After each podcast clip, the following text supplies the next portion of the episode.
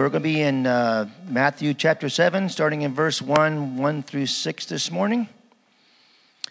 Judge not that you be not judged. For with the judgment you pronounce, you will be judged, and with the measure you use, it will be measured to you.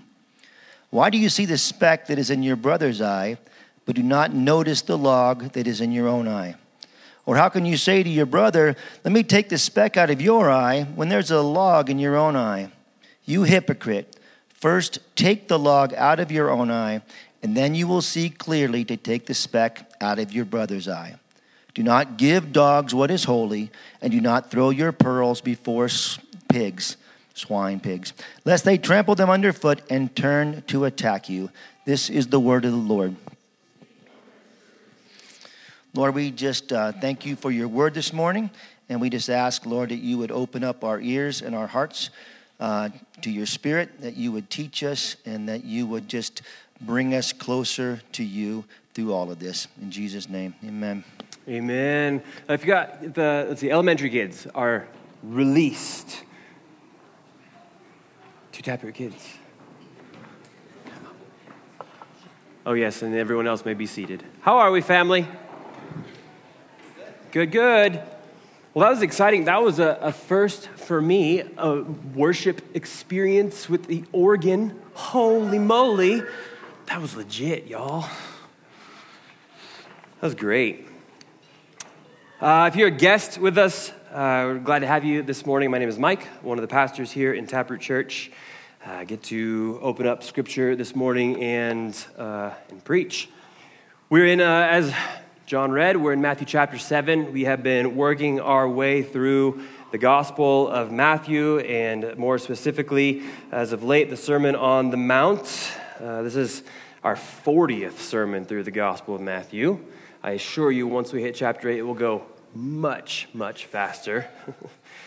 um, but it's been good. As, as we've been working our way through this gospel, we have been and will continue to learn the way of Jesus. And uh, this morning we hit Matthew chapter 7, uh, and we hit a text that many of us are at least somewhat familiar with, uh, but maybe not as familiar with as we might like to think. And so that's what we get to work through this morning. And I want to just, uh, I'll start with this. The last couple of years in our world have been interesting to say the least. Agreed? Yes. Can we get an amen? Yes. Quiet amens. We can, we can give loud amens. Yeah, I think obviously the reality, right, of navigating life through a global pandemic, that's brought some interest into our world, hasn't it?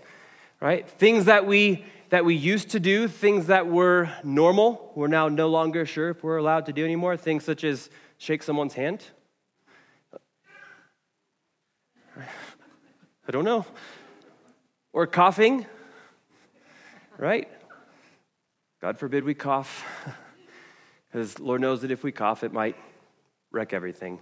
And that's not to negate the seriousness of the obvious, but at the same time, we're humans and these are normal things. But the reality is, we're not so sure how to deal with these things anymore. Uh, and, then, and then not only that, but we live in a world that is increasingly polarized. I mean, that's obvious every single day. We can turn on the news or flip through our streams of news sources and see that there is just uh, this, this push for us to do what feels like take in all of the information that we possibly can. Right? How many of us are always just kind of taking in information? And then we feel like we have to pick a side. We have to land somewhere. There's no middle ground. You're either over here or you're over here. And depending on which side you're on, your job then is to demonize the other side. Yet, all the while, we live in this weird tension of not judging and loving, which we'll talk about more in a moment. But the interesting thing that I've kind of assessed about our polarized world is that both sides, whichever side you want to land on, and as followers of Jesus, the hope for us is that we be we're kingdom citizens. So we're not picking sides, we're learning how to follow Jesus. But the interesting thing, in the, in the cultural narrative at least, is that both sides are offering their version of what they deem to be a flourishing humanity. So we could ask this question How many of you in here would like to flourish as human beings? Everyone, right? No one's going to say, Nope, no, thank you. I don't want to live a flourishing life. And so, not to be political, but maybe to be a little bit, the right and the left are offering their ideas. They're offering their vision of what they deem to be a flourishing life, a flourishing humanity. But, and so at the end of the day, most people really do want the same thing. The problem is, is that both sides go about it the wrong way. And so, what we see in Jesus' Sermon on the Mount is what is actually a compelling vision for a flourishing humanity. Because the thing about Jesus is he doesn't fit anywhere. This is what was so challenging about the teachings of Jesus and the way that he lived is no one could pin him down. The conservatives were frustrated with Jesus and the liberals were frustrated with Jesus. And guess what? If we live as followers of Jesus today, the way that Jesus lived and taught, we'll experience the same reality. We shouldn't find ourselves comfortable on either side, so to speak, because the flourishing way of the kingdom is just entirely different. It's not something that can be easily pinned down. It's unlike anything that we could ever come up with on our own. So, for example, if we just do a quick review here in the Sermon on the Mount, Jesus begins with these blessings, these beatitudes. We, we, we've called it flourishing because flourishing is a, a good word. Another uh, good word that would describe it is happy. And so Jesus teaches us things like uh, blessed or flourishing or happy are. Now, if we were to try to fill in the blank on our own, what would we come up with?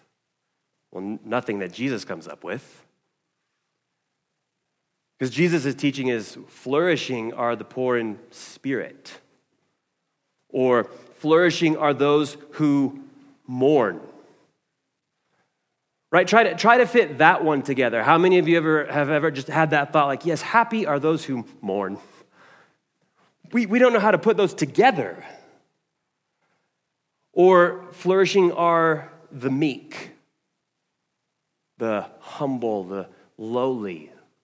That's certainly not how we teach in our world to be happy. Flourishing or blessed are those who hunger and thirst for righteousness.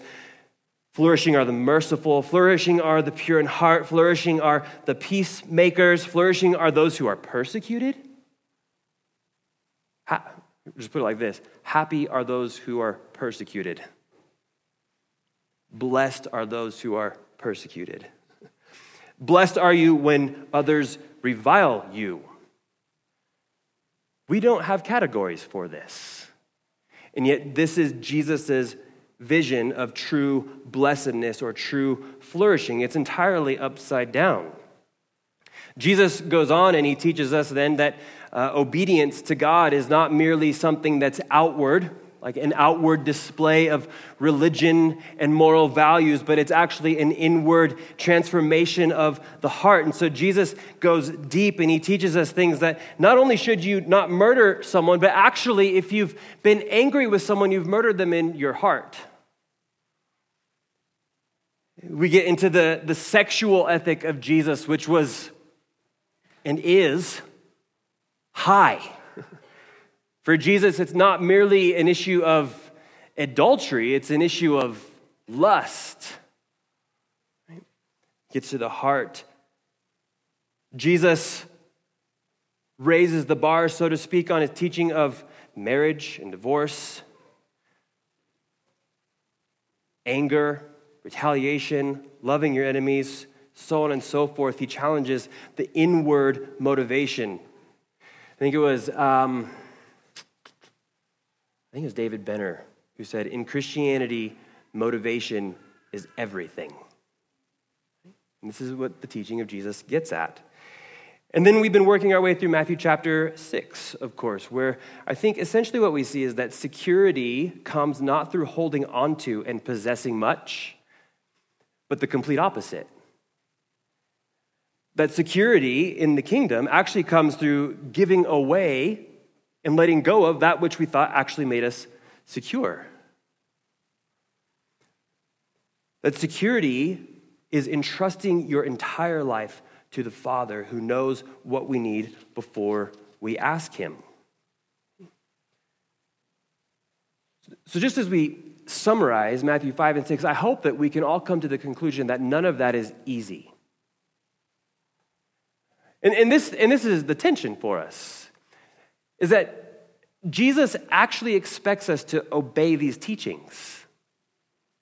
He, he actually expects us to live this life. This is what we'll see in particular at the end of Matthew 7. But it's, it's not easy. And none of us can, can be here this morning and say, oh, yeah, I got that all figured out. Cool. Or, or probably even feel like we're well on our way.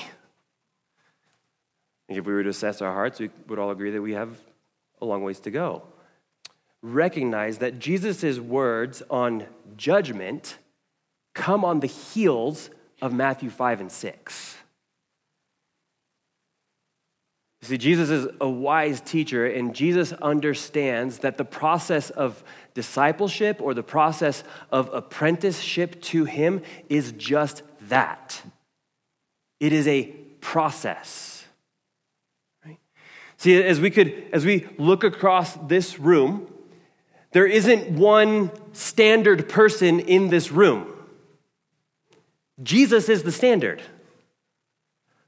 Jesus is the way. It's not one of us. It's not, it's not like, oh, here's the, the, uh, the example of the, the perfect spiritual life here in Taproot Church. We can't point to any of us and say that that's what it is. It's, it is Jesus. And so it's no coincidence then that Jesus now has to teach us how to interact with one another, how to be patient with one another, how to bear with one another in this life of learning how to follow him. And so it's in light of that that he now teaches us how to judge or not to judge. And so, what we really see here in Matthew, particularly in Matthew 7 1 through 12, is that we're learning how to love our neighbor. We're, we're learning how to enter into the process of seeing people as image bearers of God. Entering into the process of, of being patient with and bearing with one another. Part of me has been really excited to teach this particular text. Part of me has been really overwhelmed to teach this particular text. And I'll be honest, where I land this morning is more overwhelmed. I think I read too much this last week. and my mental capacity feels limited. So I'm going to try to make as much sense of this as I possibly can. So I'm going to start out with this question in regards to Jesus' teaching Is he teaching us to judge or not to judge? Any takers? All right. Judge not, verse 1 Judge not that you be not judged. It's interesting. I think the majority of humanity knows very little about Jesus. Even, even, in, even in the church, I think, I think we should know more about Jesus than what many of us probably do. But just by and large, I think the majority of humanity knows very little about Jesus except this verse. Everyone seems to know this verse. So let's just ask how many of you have used this verse? How many of you have had this verse used against you? Yeah, that's a, that's a common ground for us. We have all either used this or had it used against us. Everyone seems to know this line. But there are few statements made by Jesus that have been more misused and abused than this one. To not judge, or another way that our world likes to put it is to be loving. So here, here's how it works out. You, um, how many of you have felt that you have the freedom to criticize something in someone else's life recently? with the exception of Pastor John. Or, or, or, how many of you, you know this, that you know that if you go in to make a critique or a correction or a judgment, you know that it's likely to not be received very well. Right? That, that's, that's not, it, it's not something where we kind of can process and think, oh, I've, I've, I've recognized this thing in this particular person's life and I want to talk to them about it. And I'm sure that they're going to receive it beautifully. And they're going to say, Oh, thank you. I'm so glad you noticed this particular thing and chose to pinpoint it and uh, expose me for who I really am. Love it. It doesn't work that way. And so, what our culture, world around us wants to say, we need to love people and not judge. Which, in essence, just means this don't disagree with anyone and their decisions and choices. Like we, we live in this uh, false world where we believe that we are our own autonomous selves and all that we do, say, or think has no impact on anyone else around us. And so, who are you? Who are you to judge what anyone else may say or not say or do or not do? The challenge is this is, well, Jesus. See, Jesus, interestingly enough, disagreed with people a lot. Jesus was far from just an agreeable guy. We love to emphasize the, the meekness and the gentleness and the lowliness of Jesus, but to the ignorance of his passion and anger and willingness to confront a broken world. See, Jesus disagreed a lot, and he did so in love. Right? And so, if you read the Gospels, you will certainly see this reality, and you'll also see that Jesus makes judgments, and in fact, he teaches us to do so ourselves. Here's just one example. A few verses later, here in Matthew chapter 7, Jesus would say, This, beware of false prophets who come to you in sheep's clothing, but inwardly are ravenous wolves. You will recognize them by their fruits. That's an inherent judgment that has to be made. So, only a few verses after Jesus says, Don't judge, he's saying, You're going to have to judge a little bit. See the dilemma? So, yes, Jesus' first statement here is don't judge, but let's be good students of Scripture. Let's be good learners, good followers of Jesus. It's only one line. And the line isn't don't judge, full stop, let's move on. No. Jesus, his full teaching here is actually more along the lines of don't judge in the way that you're used to judging and being judged. Jesus is teaching us what the flourishing life looks like as his followers. And he's teaching us that we indeed are going to make judgments. We are going to have to make judgments as followers of Jesus. And he is teaching us how to do so correctly. So Jesus' actual teaching here isn't don't judge, but more how to judge properly. So then, according to the teachings of Jesus, what should judgment look like? Uh, and we'll spend the rest of our time trying to work this out. And we're going to see this. First and foremost, number one, judgment is rooted in mercy. Uh, number two, we'll see that judgment is practiced through self examination and awareness first. And then number three, judgment is practiced with wisdom. So that's our our trajectory for the rest of this morning. Number one, judgment is rooted in mercy.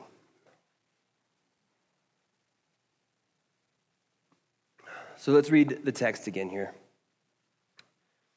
Judge not, that you be not judged. For with the judgment you pronounce, you will be judged, and with the measure you use, it will be measured to you. Why do you see the speck that is in your brother's eye, but do not notice the log that is in your own eye? Or how can you say to your brother, Let me take the speck out of your eye when there is the log in your own eye? You hypocrite.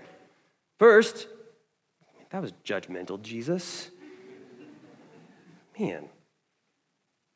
First, take the log out of your own eye, and then you will see clearly to take the speck out of your brother's eye. We'll stop there. So it's not, it's not explicit in the text. We can, what we have to do here is we have to, we have to think of the broader story of Scripture. But I think what Jesus is doing is he's rooting his teaching of judgment in mercy. He, he, he's, he's challenging us and he wants us to think about the ways in which we go about judgment. And he does so by warning us. And his warning is, is, is this it's, it's judge not, lest you be judged. And it's then be careful how you do judge. Right, so as soon as he be, as, as, as soon as he finishes saying to judge not, he then goes into how the judgment actually works itself out. And he's saying, basically, if you're going to pronounce judgment on people, be prepared to receive it back. Not only from people, but also from God. So he wants us to understand then that there's a bigger picture here. And here's here I, I thought we could work this out. There is this interesting and pervasive idea uh, that the Bible is presenting as two different stories of God, something that we're all familiar with, right? So here's how it works itself out. The Old Testament God is what? Mean. Yeah, he's mean and he's archaic, grumpy, old fashioned, patriarchal, angry. Don't know how anyone could put up with that Old Testament God. And then you, and then you get to the New Testament, and how's the New Testament God? Gentle, kind, and so most of us were like, I don't like to read the Old Testament. That makes me uncomfortable. I'd much rather read the New Testament because Jesus is just really good at making me comfortable. Which, again, if that's the case, then we need to reread Jesus. Yeah, so there's this, this kind of idea, this picture of, of the Old Testament God and the New Testament God and Jesus as being gentle, lowly, meek, mild, but let's just face it, these are horrible caricatures. Horrible. And, here, and here's how. Does anyone know how God is most described by the people of God in the Hebrew Bible? Let me, let me reword it. The people of God, Israel, were the people who interacted most with Yahweh. So think through this story of a people who are uh, chosen for no other reason than just God chose them. They, they weren't amazing, they weren't beautiful, they weren't like this large, incredible society that God was like, man, I'm going to get a lot of work done through them. Well, they were an absolute wreck. And, and then the, the, the repeated story that we see is, is that they just kind of continue to mess things up. And that's just putting it lightly. And, and then, yes, you're absolutely right. As we would work through the Old Testament, we would absolutely see uh, anger, we see wrath, we see frustration, all of that. But how does Israel most commonly refer to Yahweh? I hear lots of whispers merciful, gracious, long suffering, steadfast. Gosh, you guys nailed it. Yeah. Listen to this Exodus 34. Exodus 34, verse 6 through 7 says this the Lord passed before him, that is Moses, and proclaimed, The Lord, the Lord, a God merciful and gracious, slow to anger, and abounding in steadfast love and faithfulness, keeping steadfast love for thousands, forgiving iniquity and transgression and sin, but who will by no means clear the guilty visiting the iniquity of the fathers on the children and the children's children to the third and the fourth generation. Now, here's, here's what's interesting about that text. I think our tendency is to get stuck on the latter half of verse 7. We hear that and we're like, oh, see, God, angry. He doesn't like sin. Yeah, we know. Like, yes. But what's interesting is that over and over and over and over again, this, this is a repeated text throughout the Hebrew Bible. Actually, it's the most quoted verse in the Hebrew Bible. Uh, I think I have a list. Can you put that list up there, Tracy? Just, this is just this is a small list of where you'll find this verse quoted in the Hebrew Bible. And you know what part of it is most frequently quoted? The first part. You see, what, what Israel recognized and acknowledged most about God's character is the fact that He is merciful, gracious, slow to anger, and abounding in steadfast love and faithfulness, keeping steadfast love for thousands, forgiving iniquity and transgression and sin. See, and here's what's astonishing about this because then look at verse 8 there. It says this Moses quickly bowed his head toward the earth and worshiped. And he said, If now I have found favor in your sight, O Lord, please let the Lord go in the midst of us, for it is a stiff necked people. And pardon our iniquity and our sin, and take us for your inheritance.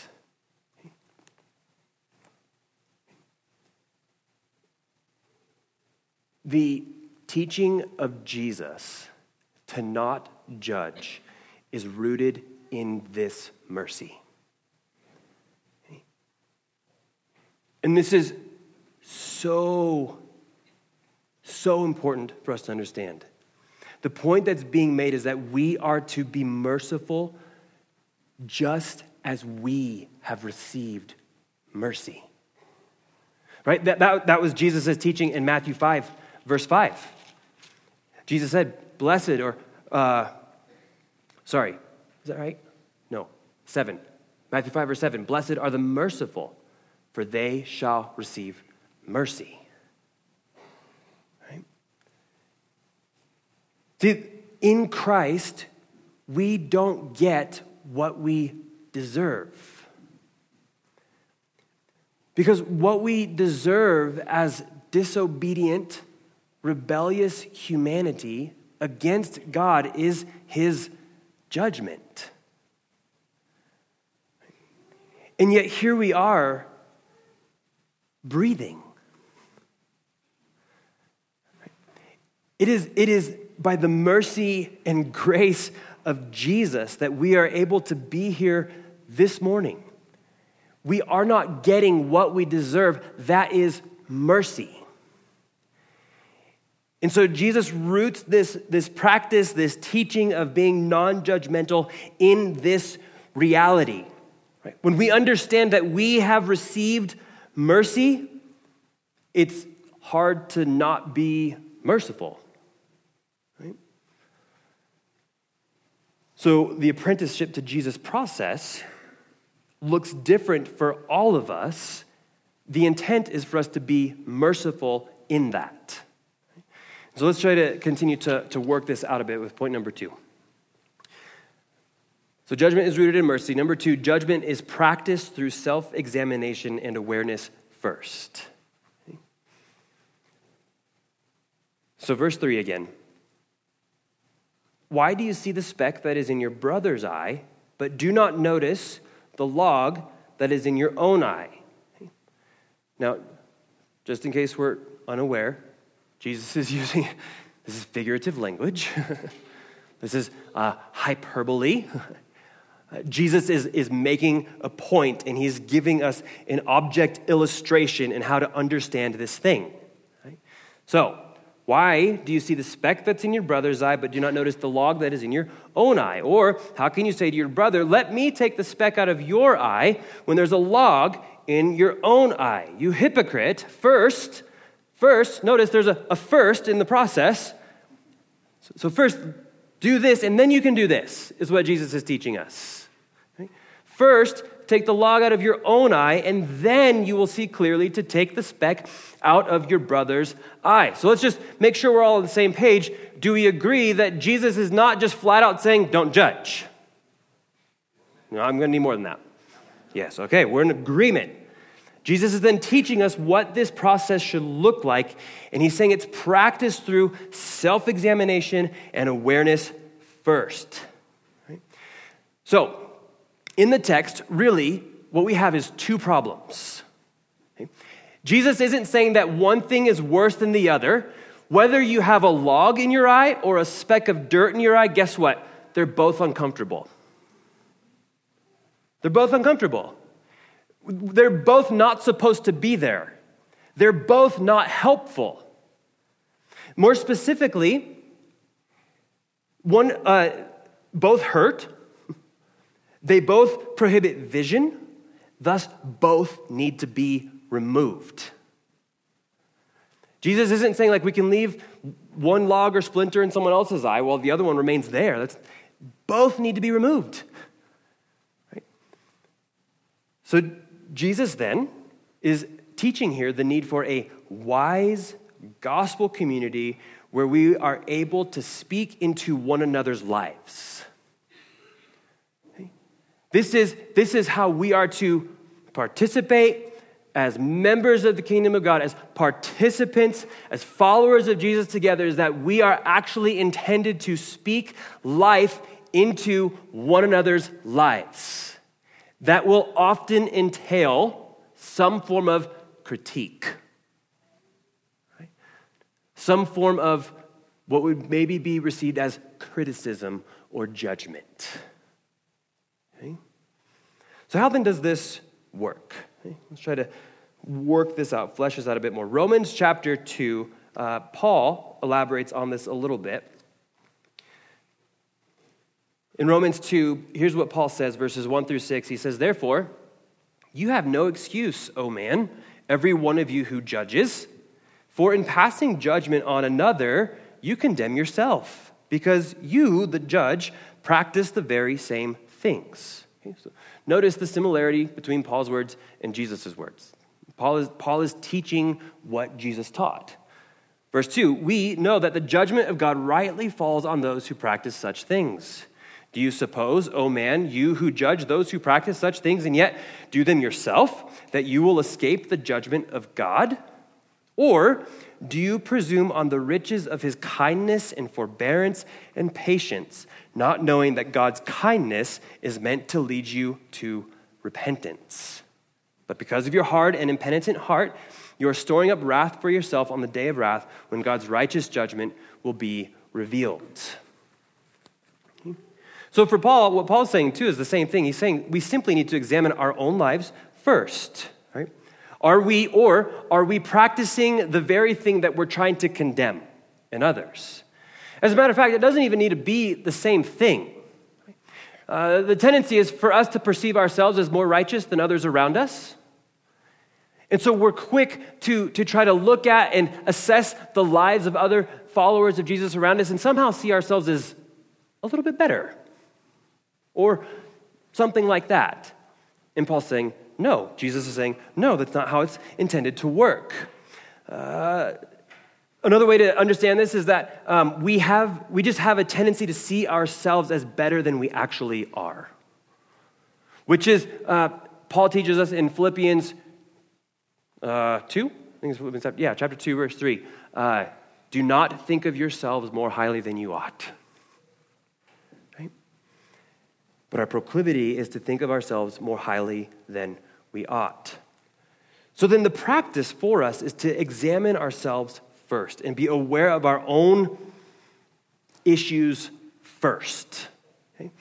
Um, Dallas Willard has a book called The Divine Conspiracy, and I think he is genius on this whole teaching here in Matthew 7 1 through 6 in particular. So I'm just going to steal a whole bunch of his stuff uh, and teach it to you guys. Okay? So Willard goes into this and he, and he says it like this He says, To correct another without condemning them requires great spiritual and personal maturity. So let's work on that a little bit. Uh, There is a difference between judging or condemning and correcting. We can correct one another. We can speak into one another's lives in a way that is constructive and helpful and not judgmental and condemning. So, Jesus, he is specifically teaching us how to go about things in that way. Right? To be aware of how we communicate and speak into and correct one another. And what Willard says, which is true because it's biblical, is that it requires great maturity as a follower of Jesus. So here, here's a text for us Galatians chapter 6, verse 1 says this Brothers, if anyone is caught in any transgression, you who are spiritual should restore him. Right? What Paul's getting at there in Galatians 6, verse 1 is that there is a, a level of maturity that we're to have before we try to jump in and correct a brother or sister who has been caught in any transgression. And, and, then Paul associates this as well with a warning. So he says, If anyone is caught in any transgression, you who are spiritual should restore him in a spirit of gentleness. Right? And then he goes on, keep watch on yourself, lest you too be tempted. This is the process in which Jesus is communicating to us. So, in other words, just being a Christian or just being a follower of Jesus doesn't mean that you automatically get to go around correcting others. Right? Darn it. Instead, there needs to be maturity and humility, or you run the risk of just being condemning. Right? So I, can think of an example of this in my, in my own life. There's a series of interactions I had with a brother, oh, a year, a year and a half ago. And it was interesting. His desire was to speak into my life. And so we had this meeting. We were going to meet and talk and so on and so forth. We don't really know each other. Hasn't been coming to Taproot for too terribly long. We, we, we, we show up at Twin Beans, because that's the meeting place of all meeting places. Amen. And he has a piece of paper. It doesn't, so he just walks in. I'm sitting at the table, drinking my coffee. Walks in, throws the piece of paper down like this, and then just sits down. No hi, how you doing? How's it going? Anything. I look at the paper. It's a list of like 10 or 11 things that I am doing wrong and that is wrong with Taproot. No, I was mad. I was, I was so less than gracious. And I think I was right. But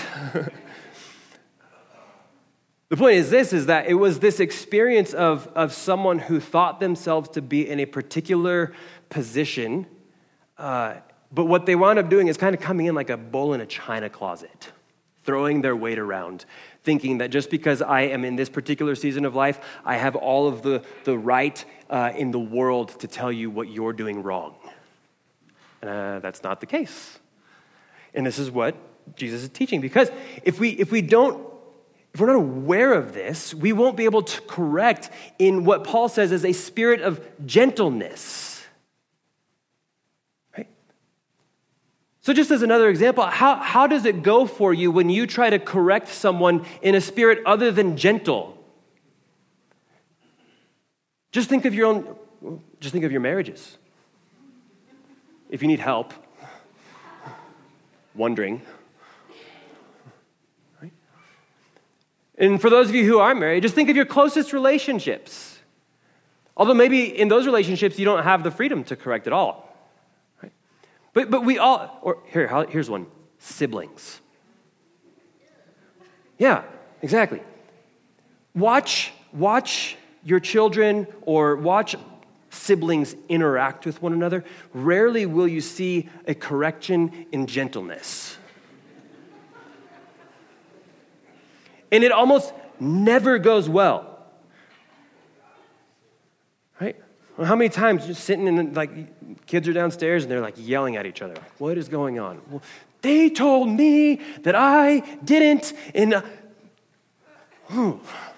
it just never works.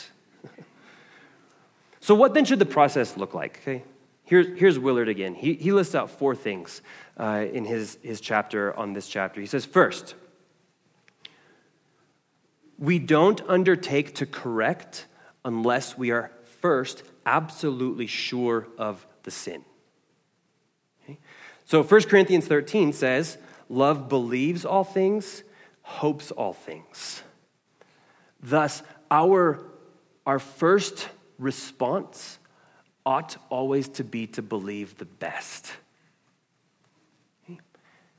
Now, just make that assessment in your heart. How quick are you to believe the best in people? I think our proclivity is to believe the worst in people. Yet, the way of love, the way of true love as a follower of Jesus, is to believe all things and hope all things, and thus we assume the best in people. That's hard. Second, again, not just anyone is to correct others. Correction is reserved for those who live and work, in the words of Dallas Willard, in a divine power not their own. The point being this are we living a life of being with Jesus? Because there's, there's nothing as fun as having someone come and just kind of hammer the Bible over your head who really has no idea what the Bible mean, is saying. Case in point, this verse. Right? Like, hardly ever has it been used against us, or hardly ever have we used it well. And so there is a, there is a maturity, there is a, a practice that we need to participate in as followers of Jesus, of, of being with Jesus. It's, it really is interesting. Do you know how much easier life would be for us as a community of Christ followers if we would be practicing following Jesus? Like, if, if we would be a people who are committed to being in Scripture and, and, and could agree on that as our baseline for knowledge and truth, right? And then everything else flows from that reality. Right?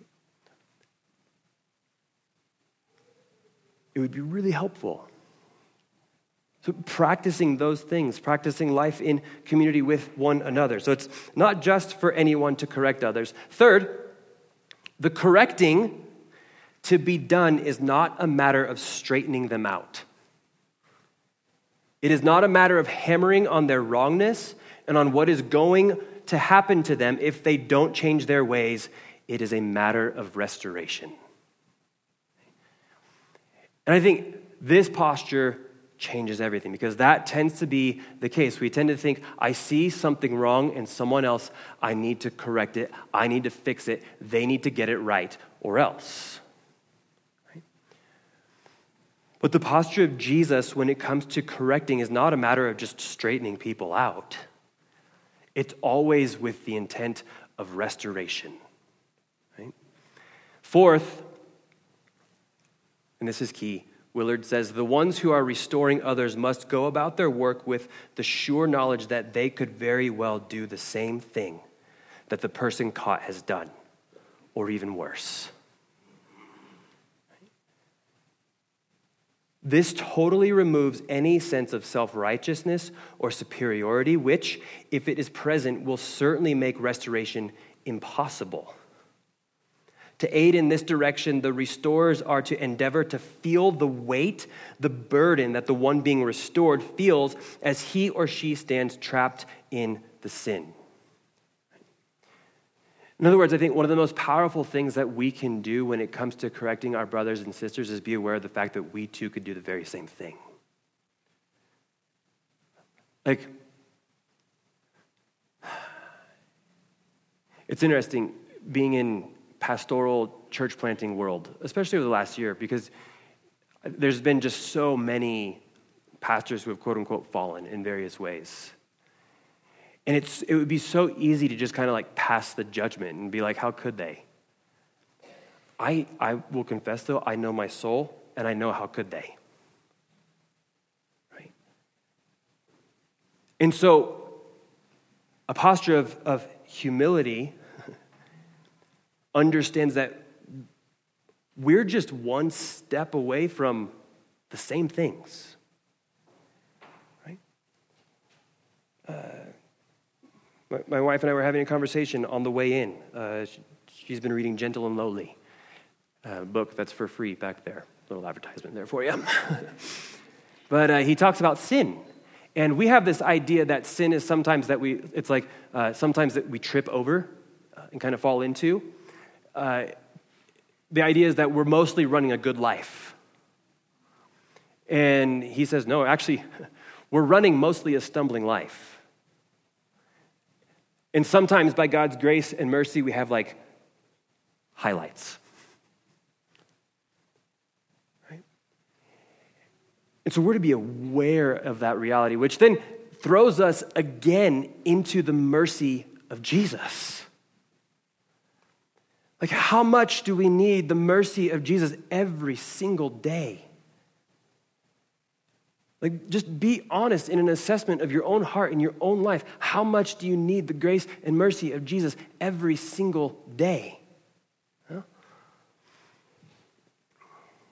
So we assess ourselves in that way first. See, we are we tend to be really good at looking down our noses at others and we point the proverbial finger and give our list of reasons why they, whoever they are, should be farther along and more like us. And Jesus is teaching that this is not the way of Christ. Now, what's challenging in this, I think, is that we're often not wrong. I think, I think we, we, we are able to see the wrong in other people's lives. The problem is that we're also not fully right. See? Which is then why Jesus teaches us to take the plank or the log or the two by four out of our own eye first. Because when we, when we take the log out of our own eye first, guess what that does? It clears our vision to be able to then see our brother and sister as they are in Christ, to see them as humans, to see them as image bearers and then here's the beauty of how this works. How many of you have had like a tiny piece of something stuck in your eye? And you, uh, how does it go for you when you try to get it out yourself? Often you can't. Right? Often, you, whatever that little thing is that's bugging you, like you, you're like, please come help me get this thing out of my eye. See? So you have this picture of community actually needing and being dependent on one another. We need to assess ourselves and pull the logs, like the, the big giant things, out of our own eyes, but then we also need one another to pull the specks out of each other's eyes. A few other, a few other things to work out here. Uh, I want to be clear because it's easy to forget this. Our role as followers of Jesus is to not be in judgment over the world. We, as followers of Jesus, cannot and should not expect non followers of Jesus to act like followers of Jesus. Right? Our, our, our judgment, our concern is here. It's, it's in the body, it's with one another. It's expected that people who don't love Jesus are not going to live like they love Jesus. They're going to live like they love something else. But it is expected for us who do claim to love Jesus to live as if we love Jesus. And then our role is to be in one another's lives in such a way that we can encourage each other in that direction, in that path. Now, here's where we need to be careful. I just want this to be practical for a moment. Uh, there are so many good things for us to participate in. I think one of the ways that we can get off and be too judgmental is by thinking that more people need to do the thing that we like to do the most. So here's just examples. I'm not picking on any one thing in particular. I'm not trying to say, like, I'm not trying to call anything out. I'm just using some examples. So here's, here's how things have been going recently for us in Taproot Church. Valley House. Valley House is a really good thing for us to pour time and attention and money into. It's really good. We want to serve Valley House because we want to serve the poor and marginalized in our city, right? We also though want to serve the refugees because that also is a poor and marginalized community. They need help. The refugee center needs a lot of help. Uh, there's more refugees now coming back into our city. That's an area of service that we can offer as followers of Jesus. And that's a good thing for us to be committed to. Uh, foster care. Right? This last Wednesday night, we had a, a, a really great um, introduction for the church of what foster care could look like. And there's such a huge need, huge need. Like there's, there, are, there are hundreds of kids who need to be placed into homes. There's not near enough homes, there's not near enough foster parents. Man, what a great need for us to be able to meet as a church. Um, tonight, there's a Young Life introduction meeting here. Uh, a, way for, a way for us to engage and interact with uh, students who are in the high schools, students who are far from Jesus, students who have broken homes, so on and so forth. Uh, there's missions, like global missions. Man, we can look at the world and it's broken, and there's so many destinations, like so many places that we could go to and give of our time and our effort. Like we could just sell all of our stuff and move somewhere else. And how many of you are like, whoa? that feels overwhelming. Because this is how it works. Like, we have all of these good things, good things that are put before us, but we can't do all of them. Right? And, and so here's where we need to be careful because our tendency is to, to have our thing.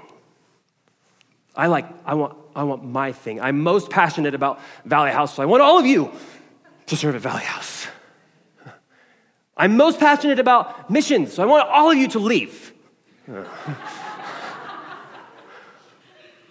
I'm, I'm most passionate about the refugees, and so I want all of you to do this. And so all of us need to be doing all the things all the time. And then what we do, what we do, is we quickly look down and we say, well, why aren't you doing this? Or why aren't you doing that? Or don't you know that this is a good thing to do? And you're like, oh, yeah, I know. I'm trying to do a lot of other good things as well right? We have very limited capacities.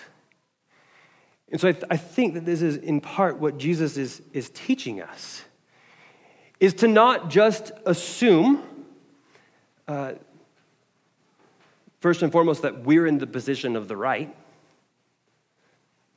and that everyone is then going to be like us or have all of the same passions or all of the same time and capacities and so on and so forth as us. See, there's a, a slowness to judging.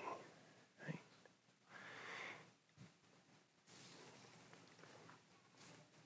And here's then where this practically works itself out is number three judgment is practiced with wisdom.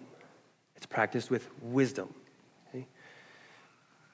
So here, Jesus wraps his teaching up with what many scholars declare to be one of Jesus' most difficult one liners. Verse 6 right? Do not give dogs what is holy, and do not throw your pearls before pigs, lest they trample them underfoot and turn to attack you. So, I don't know, this, this verse is on par with verse 1 as far as being misused and abused or misunderstood. Uh, and for some reason, this verse tends to be ripped out of its immediate context here and is made into a verse that's specifically about evangelism but it's not. Jesus puts this in the context of how to judge, not evangelize. So it's important for us to understand. Here's, here's Willard on, on this. He's going to be helpful. He says, quote, the long standard use of this verse is directly opposed to the spirit of Jesus and his teachings. That use suggests that we may have certain wonderful treasures of truth and of service, perhaps, that we could give to others. Perhaps the treasure is the very gospel itself, but there are some who are not worthy of those treasures. We have to watch for such people. Normally, they are thought of as people who will not accept our treasure or would not use it rightly. They are the pigs or the dogs in question. And we are not to waste our good things on these worthless or evil people. So goes the standard reading of verse 6. But it is hard to imagine anything more opposed to the Spirit of Jesus than this. Indeed, the very coming of Christ, the pearl of God, into the world would be a case of pearls before pigs, thus understood.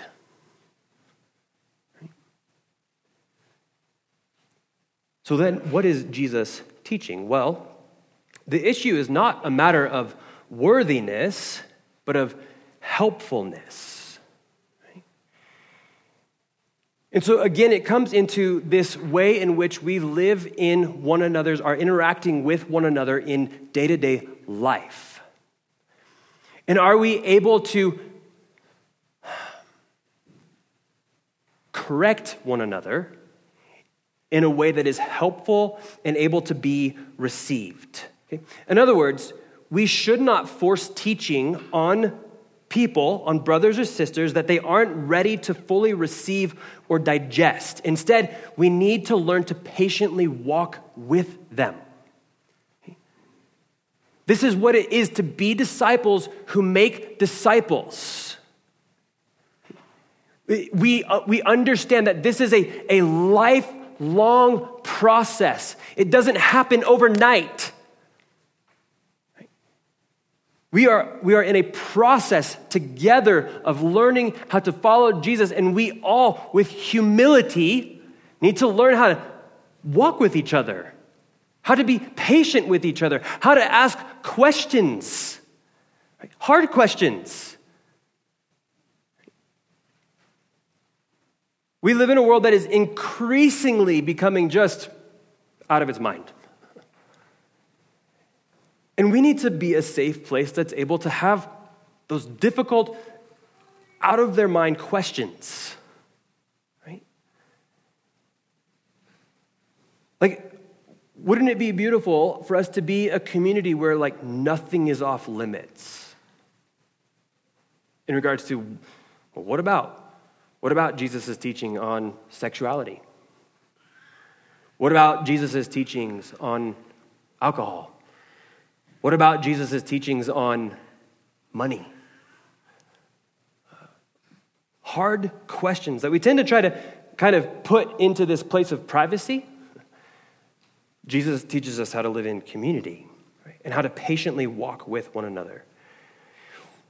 One of the ways to understand it is this is perhaps we all need to mature in being more pastoral. Right? And what I mean is this is Paul in Ephesians 4 says that God gave gifts to the church uh, apostles, prophets, evangelists, shepherds, teachers. Right? And I think in some way, shape, or form, we all experience each of those to some degree. Okay? And perhaps something that we can all mature in is being more pastoral with one another.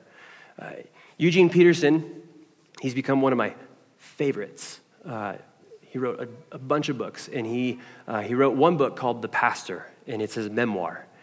Highly encourage it. And here, here's what he says about this it's, it's a season in his life in which he is doing some self-assessment and he says quote incrementally without noticing what i was doing i had been shifting from being a pastor dealing with god in people's lives to treating them as persons dealing with problems in their lives catch the distinction? Okay. I was not being their pastor. I could have helped and still been their pastor. But by reducing them to problems to be fixed, I omitted the biggest thing of all in their lives God and their souls. And the biggest thing in my life, my vocation as pastor. I began to assess what was going on Unaware of what I was doing, I had been making a subtle shift in attitude toward the people to whom I was pastor, and I had been doing it for several months. I was trading in, this is my favorite line, I was trading in the complexities of spiritual growth in congregation for the reduced dimensions of addressing a problem that could be named and understood. And I had been doing this quite a lot. Here, here's what this does to me.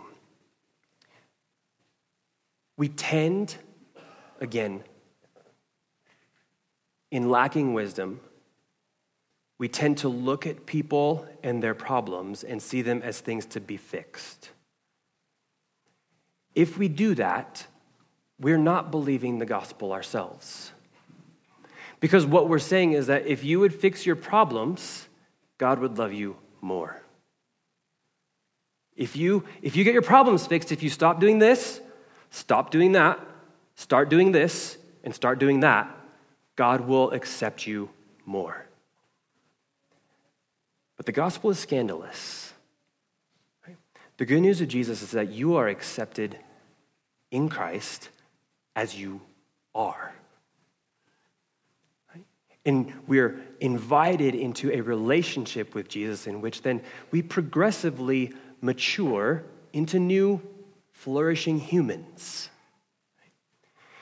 And so, part of the question that we need to begin asking ourselves is this is when we look at people, are we quick to see the problems? Or do we first notice what God is doing? Right? Do you have the ability to see each and every human being and let's not just let's not think outside of this room. Let's just think inside of this room. Can you look at each other and see what God is doing? Or do you just see problems that need to be corrected?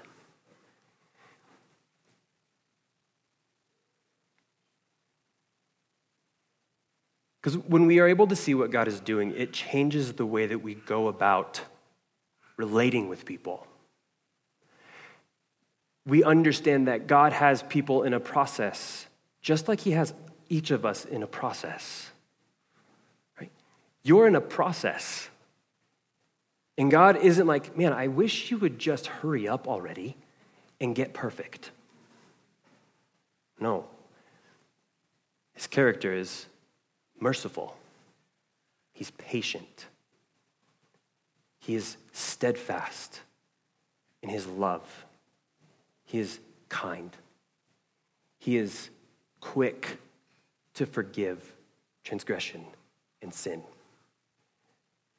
Therefore, we too can be a merciful, patient,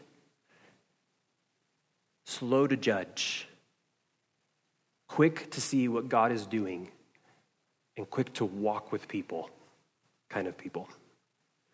Let's pray.